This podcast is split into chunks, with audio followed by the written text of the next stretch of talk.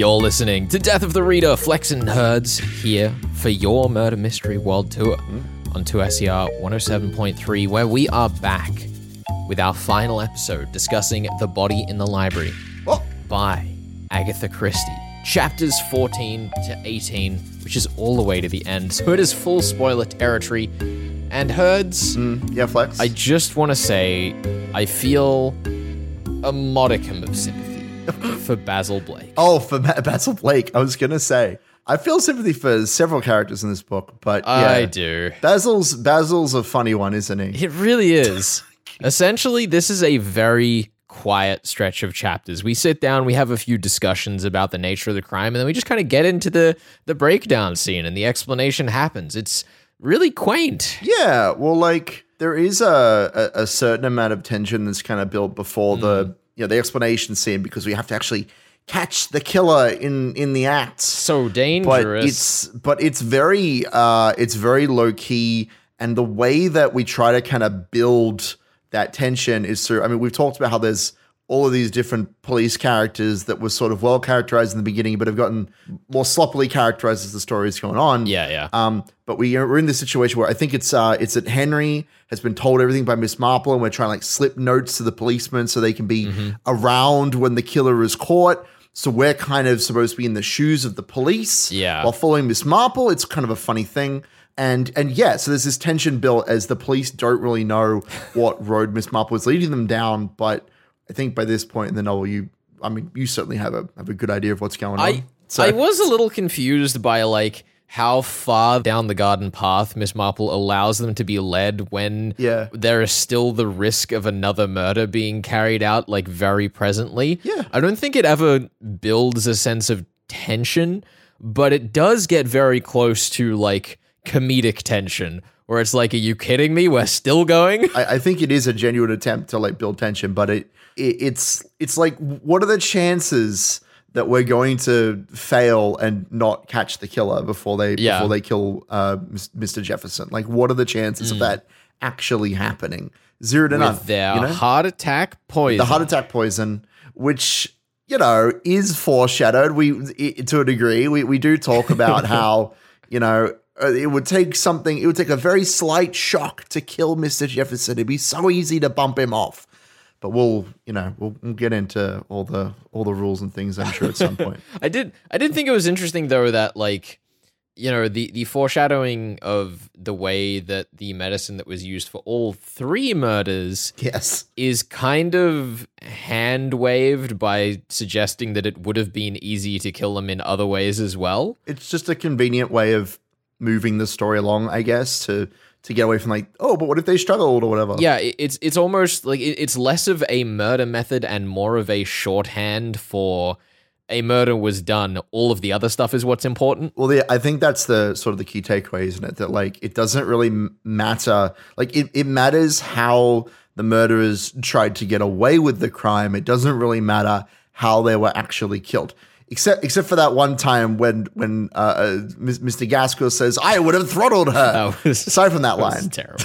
which is there's a lot of ridiculous lines like that though and i, I do enjoy this novel uh, particularly in the way that miss marple kind of solves the murderer through like this is something i've i've been looking into that it was kind of praised at the time that it came out because of the the clues are all very like feminine Yes. um the biggest clue is the the way that the the victim's nails were cut or bitten as the case may be like the dress the way that you dispose of a hearthrug things like that that are tr- traditionally looked after by the lady of the house mm-hmm. those are the clues that miss marple alights upon Yeah. and there's kind of a comedic slant to that where Miss Marple and the policeman have arrived at Basil Blake's house, right? Miss Marple to say, Your husband's going to be wrongfully arrested. And then, of course, the husband comes home, and then the police show up, like in, in this conga line of coincidences. But anyway, uh, the policeman who's there thinks to himself, My goodness, that Miss Marple, she's so clever. She's arrived at the same conclusion we had that this is the killer. How smart of her. Wow, her reputation really is deserved. But like he hasn't even seen the half of it. The half of it even. You might you might say. Anyway. I also think that it's it's really fun the way that everyone gets gets so excited about Miss Marple solving this case because it very much plays, I think, into the way that I understand she's characterized more broadly, where she's like not as defined of a character. She like shifts and changes kind of based on what the story needs. So this like level of enthusiasm that the police have really kind of caters to that any woman persona that she has depending on you know what the story requires I mean, it's definitely that underdog aspect, right? Like, Yeah. whenever somebody hears, ah, yes, there's this nice old lady who solves murder mysteries and she's brilliant and and you should work with her, Mr. Policeman. Everyone goes, that's ridiculous, but I'd kind of like to see it happen. You know, like nobody is quite so against Miss Marple solving the case that they like get in her way, I suppose. Because I mean, that is a trope, right? The the bumbling policeman who their incompetency or their prejudice or like their pride or whatever gets in the way of the of the actual detective solving the case. And it's not so much here as it is that the other characters kind of want her to succeed. It's just a matter of, uh, I, I guess, her, her own skill and ability, which I think is is quite pure in a sense. Yeah, I, I think there's also a sense of like a bit of an inversion that happens because we were complaining, or at least I was complaining about how the cops get a little less uh, distinct as we get further on into the book. It, at the end of the book, it feels like it plays more of a role than being lazy because at the end, you know, we see Miss Marple's competence when she was just brought in because Miss Bantry was like, "Oh, well, you're good with corpses, aren't you, dear?" Yeah. And so, because of the way that she becomes more defined and the police less, we really get to see her flesh out what makes her so good as a detective, where she's like very natural at it. Well, she she takes over everything, right? Like Yeah. From and and this is why she's so kind of undersold in the in the earlier parts of the story. Mm-hmm. It's so that by the end of it, she sweeps the entire situation away. She's orchestrating the police from behind the scenes Yeah. to find the killer that they don't know who it is until they've literally got got them in their hands, right? Yeah, it, it- it's very difficult to say like which would be the best entry point for Marple Christie stories because I haven't read all of them. I was gonna say. but this one feels like it would be very good because of that because she comes in so like unassuming and then we have that role inversion by the end. Yeah, I, I still need to read her debut novel or perhaps some of the short stories, but um, this is a good a good entry point because she is a bit more, I would imagine, a bit more fleshed out than her initial appearance. Yeah. Once you've built upon the uh, conception of a character, you can only do more interesting things with them, I suppose. Well, I, I suppose until you get bored of them. I mean that. well, that's that's the case, isn't it? And I mean, the, the second novel was written like ten years after the first one, so clearly there's some interest there. You know, Either that or just a lot of reader pressure. You Or can never pressure. tell with these with these authors back when they actually used to respond to us humble listeners. when they used to respond like to our the, letters. the lofty heights that they're at these Look, days. I'm just saying, if only if only there was an author who would respond to my letters, asking them why they don't include me in their murder mysteries. For some reason, I've never gotten a response. I don't know For why. some reason. For some reason. You- what do you what do you normally like send her? Do you like attach pictures of anything in particular? yeah, you know, just a picture of me with my my beautiful face smiling and Right, yeah. with a bloody knife in my hand. I mean, it's strawberry jam. It's not real blood, obviously. Yeah, well, but being like, isn't this the face of a murderer? Don't you think that you could create a beautiful tapestry of a story around Mm, freshly freshly jammed toast in the background on the freshly kitchen bench. toast. I do have jam toast. I prefer Vegemite, I think, for breakfast at least. But I do like a good strawberry jam toast. I'm, I imagine that Ms. Marple and I, if we could have tea and, and jam on toast, I think we'd have a great time. Alrighty. Well, I suppose herds. We should uh, we should we should tidy up this part of the discussion and head on over and get into the mystery.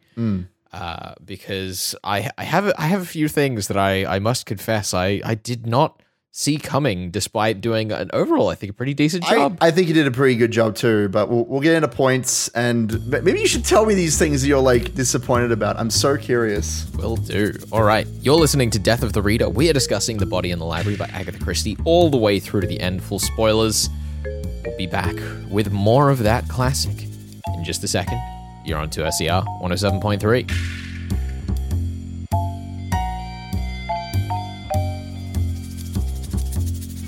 You're listening to Death of the Reader. Flex here with you, and I'm joined on the line by Margaret Hickey, author of the newly released Stone Town and the newly Ned Kelly Award nominated Cutter's End. Marg, it's so good to finally have you on the show. Welcome to Death of the Reader. Oh, thank you, Flex. I'm so excited to be on your podcast because I'm such a fan. Thanks for having me. It was pretty fortuitous for you having Cutter's End receive that nomination within a week of the release of its sequel, Stone Town. Has that sunk all the way in yet? I, I couldn't believe it. So I was at the airport. At my, I, I'm from a small country town in Victoria, and I was at Albury Airport waiting for my plane, and I was scrolling through Twitter, and someone wrote to me, um, "Congratulations on the nomination," and I just put question mark question mark, and then I looked up on Twitter, on Instagram, or something, and I saw best um, debut crime novel, and you know it had Brian Brown, Sweet Jimmy, it had you know it had the others, and then Cutter said, "I." I nearly died. I shouted and I shouted out in line at the airport, "Oh my god!" and um, and then I had to contain myself um, for the duration of the flight. Yes, and didn't want airport security getting a little too concerned. Exactly. Then I had to contain myself, and then oh look, it was just it's such an honor, and I, I'm I, am so pleased, and, and to be alongside the other shortlist, you know, I feel really privileged. So I'm uh, it, it, nothing like this has ever happened to me. So two things in once: the release of Stone Town and this nomination. It's just been wonderful. Yeah, I guess one thing about Mark kind of coming into his own and growing as a character is that a strong thread between both of the novels is the fear that women, and particularly young women, face. And Mark is really interesting to me as a catalyst for that because he's both been present for so much fear in his whole life, but at the same time is only really kind of starting to grapple with it in this part of his career that we're seeing now. Why do you think unspoken fear is such a powerful divide between even friends? Well, uh, I don't know so much about friends, but I, I think between um, men and women and also between generations. And sometimes, and Flex, you're younger than me, I'm 50, and men of my my friends, my very good friends who are male, my husbands, my brothers, and that sort of thing, they are only just beginning to realize or don't realize how frightened women can be. Um, in so many different circumstances. And that and when you do explain it to them, they're kind of shocked. Yeah, so I, I, just think that it's perhaps something that we haven't spoken about much. I think the younger generations are much better at it. But that that that fear and certainly with the whole Me Too, and, and now it's much better. But for the men of my generation, when I was young in you know 1989 and the early 90s, we didn't talk about those sorts of things. So now that those men of that age are getting older, like me, are in their early 50s, it's come as a slow surprise to them, which is which is odd but uh, I really do think it has. Well, yeah, I mean, it, it's it's interesting. You know, you mentioned the Me Too movement in there, and one of the moments that you did bring up the movement was Mark and Rachel ha- ask a young girl what the slogan printed on the back of her T-shirt was, and then end up oh, yeah. end up you know googling what it was and finding out that it was a, a term adapted from a YA novel. I won't go into a heap of detail there, but the thing that kind of stuck out to me was that for yourself as a writer who I know is a really big advocate of reading, both for writers and readers that was the closest we got in the Stone Town to reading a book. So many present pop culture kind of fiction references with films and TV, but books kind of are left to these important plot moments, but very quietly in the background. How interesting. Do you know what? I'm going to be totally honest with you. I've never actually considered that. I've, I've only realized that now. I guess for my main character, Mark, I didn't imagine him as a big reader, or, as, or so, I think he's someone who has loved reading, but has never really thought consciously about his own reading.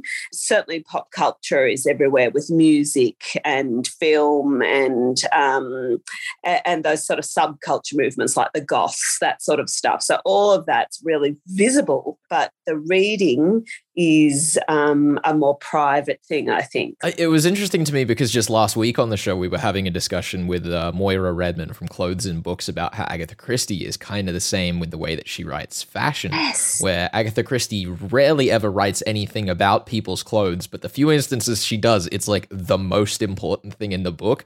I'm thinking about the times that I have explicitly put books in and book titles in. And of course, those book titles, even if they're sort of mentioned randomly, are incredibly important to what's happening at the moment or what's about to happen. So, yes, thank you for that. You've uh, you're welcome. thank you for that. You've made me realize that. Well, I suppose the other thing with uh, with like reading and books in your stories is that your background comes from having a PhD in creative writing, which was studying landscapes in Australian literature. And unsurprisingly, you do a wonderful job of painting an image of this post gold rush town where, as the press line describes it, land is the new gold.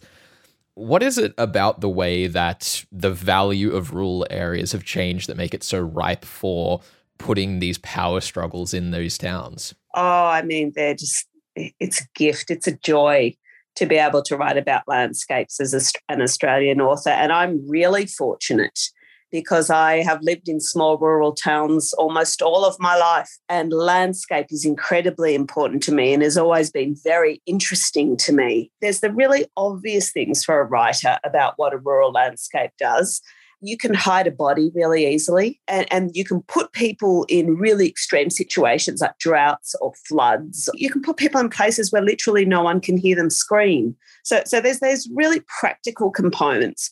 And then there's the other components which are really important to me and which is, was been my research throughout my PhD and most of when I was writing in academia stuff as well, is that landscape for white Australians is so interesting because we love the landscape and we, we love being in rural areas so much. There's this there's this notion of um, do we belong here in land that has been um, has never been ceded? So it's I see these characters and these people and these places every day. I'm kind of living a lot of these these things that I talk about in the book. So it's it, it's really terrific for me. I, I, feel very fortunate. Yeah, one thing that you mentioned in there that I thought was really interesting is the the idea of particularly you said you can't hear people scream. The, this idea mm. of like deep space and the mm. barking owl mm. and the kind of the old school country tale that barking owls have this sound like a woman screaming, blood curdling in the night. When I'd first moved from one country town to another, and I'd moved to the Warby Ranges, um, so this is like 2017. Is this is northeast Victoria? We woke up and there was it was about June or July, and there was this most horrific scream and my husband and I both woke up this sort of sobbing, wailing scream. And it is the most terrifying thing I've ever heard of. My husband went outside, he was calling out, worried that there was a woman there being attacked we went to call the police and then we said no we this can't be right like we're in the middle of nowhere. This this can't be right. But we didn't sleep the rest of the night. And you know, I, I understandable. It, and then we would hear it, not very often because they're endangered. It never got any easier. But you know, I've been walking in the bush near my house, and I've looked around, and there's a man with binoculars looking. And uh, it, my first instance is um, he's spying on me or he's going to murder me. And then he's looking for the for birds, you know, Ninox connivens, maybe the barking owl. That was that was one thing that I thought was so fascinating about this motif through the stories because you bring in the bird watching club, which obviously harkens yeah. back to that particular moment you're talking of there.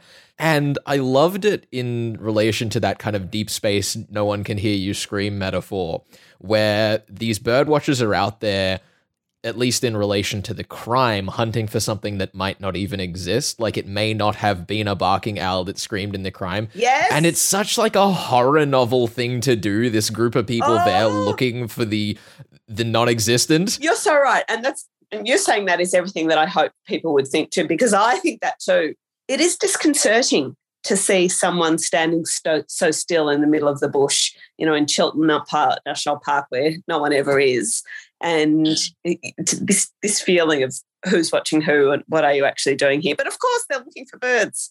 Um, yeah, so it, it was a good it was a good thing to put in the book. Yes. Well, fantastic, Margaret. It's so good to have finally had you on Death of the Reader and I've had such a fun time reading through both Cutter's End and Stone Town. I really hope that people enjoy them as much as I have. Thank you, Flex. Your support to new Australian writers and and um, writers who have been around for a long time is really valued. So thank you so much. It's my pleasure. You're listening to Death of the Reader. We are discussing Agatha Christie's The Body in the Library, which we'll be back with more in just a second. If you want to get a copy of Stone Town or Cutter's End, we'll have links up on the podcast. And thank you to Penguin here in Australia for providing us with some copies. You're on 2SER 107.3. Stick around.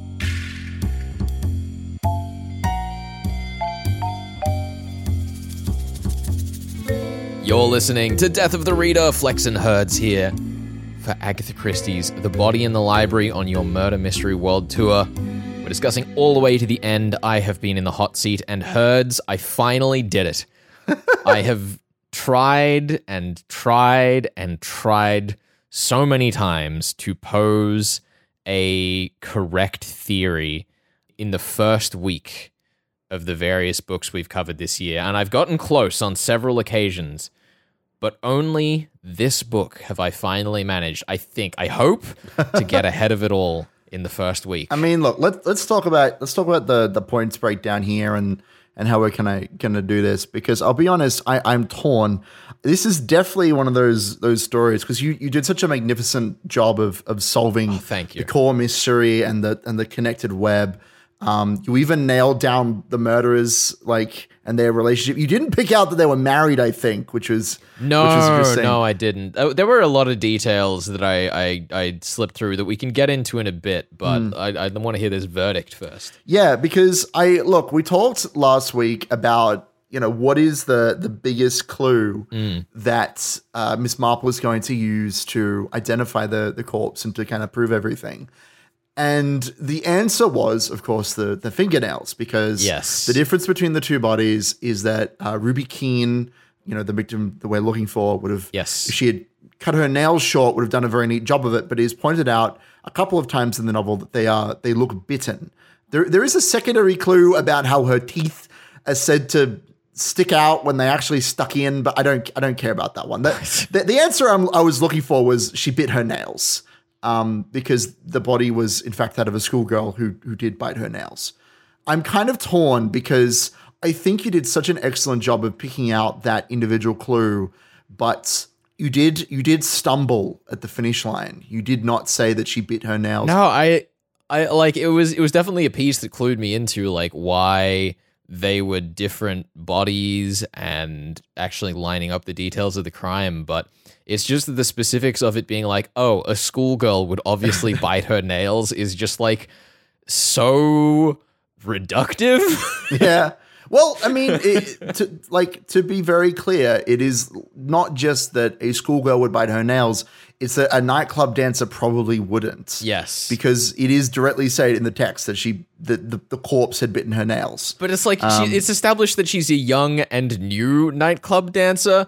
You know, she's not that much older, and it's also like she's she's potentially just been told huge life changing information, and maybe she was nervous. Maybe- look, so I like look, I, I- I don't know. I didn't feel like I, I can understand it being the clue that Christie used, but I also don't think there was any way that I would have That's fine. gotten that. Look, here's the thing: you're not Miss Marple. You're not a, a lady detective. You're not look That's true. lacking in certain areas. I'm just saying, but I think that all that is said and done with the fact that you solved it in the first week, and I was incredibly impressed with the the detail you managed to extract, and you did pick the nails out specifically.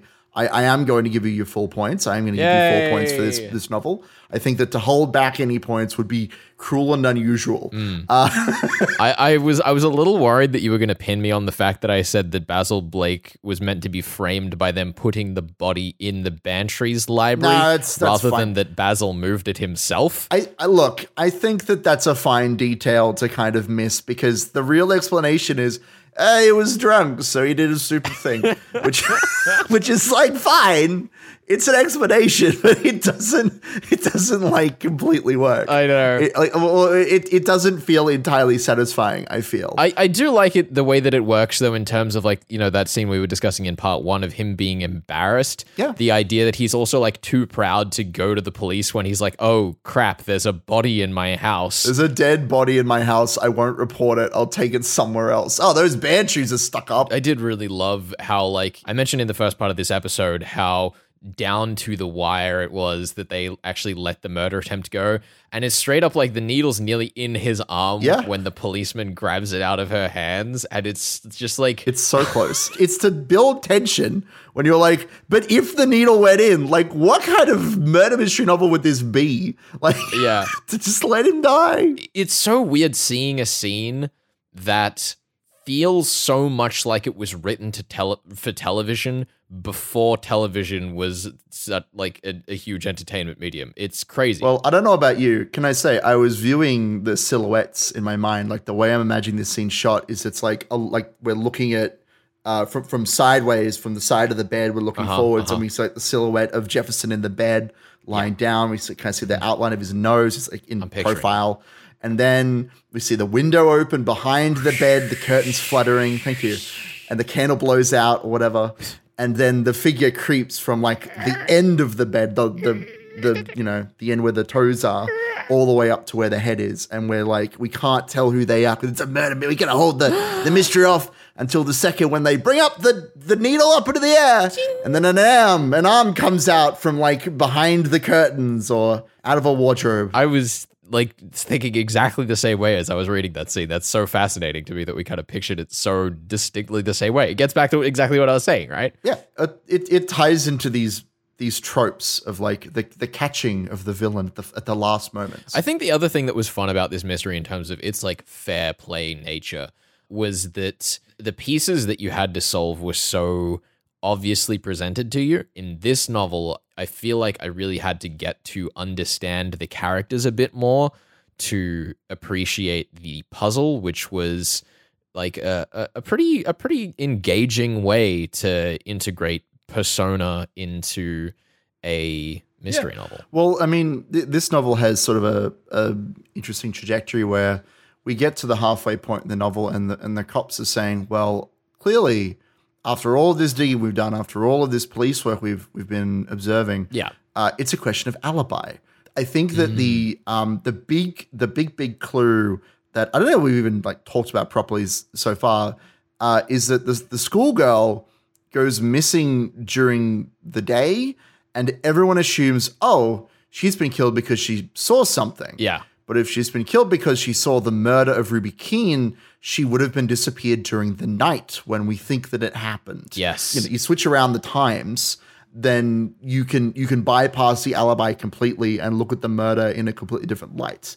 I think to to sum up, I have really enjoyed this book, but it's it definitely is a bit of a coffee table mystery, you know? Sure. It didn't blow my mind. I enjoyed it a lot, and I, I, will look back fondly on it. But it's also kind of like my. I guess the question I'm asking myself right now is where does this go in our ranking at the end of the year? Because it's so Oh, easy to recommend because of how comfortable and accessible and fun it is. But it's also not the most exciting novel. Yeah. It's not the one that changed the way I think about things. Now, it definitely didn't like blow my mind or change my perspective or anything. Yeah. But I will say I liked Miss Marple as a character a lot more than I thought I would. I thought she'd be a bit boring or like not that exciting to follow. Yeah, like when you describe Miss Marple, you're like, ah, yes, the lady detective, what a trope. But her actual execution is so good. Yeah, I think she's she's really entertaining to follow. And as I've as I've said every week now, like those little moments in the narration where her eyes flicker or she turns in her chair very slightly and you go. Oh, this is the clue. This is the crack the case moment. This is it. She's done it. like the the fact that such a small It's ripple so user friendly. It's great. Like such a small ripple in in her manner can indicate that she has stumbled upon the linchpin of the case. Somerset Absolutely. House, right? It's beautiful. So I guess you need to tell me what we're doing now, Flex. What what book have you got in the cooker for next time on? Next week on the show, Herds, we've got a got a little bit of a twist. No points on the line for this one. I'll have another book to prepare for you shortly thereafter. Uh, but I thought it'd be good fun to take a look at some of the adaptations Oh. of uh, The Body in the Library, which we were discussing doing last week on the show. Yeah, no, I am excited for that actually. I, I've been having a look through. There's quite a few adaptations. There's like a Korean adaptation, there's a French adaptation. It looks great. Look, Yeah. let's let's get into this. Let's get into I, that I don't think I want to prescribe any particular ones, though. I mean, I'm interested in Miss Mar Nemesis, but I I, I do want to like give these a look over and figure out which are which are quality before we dive into them, as it were. for sure. But don't don't feel worried about watching exactly the ad- adaptations that we have.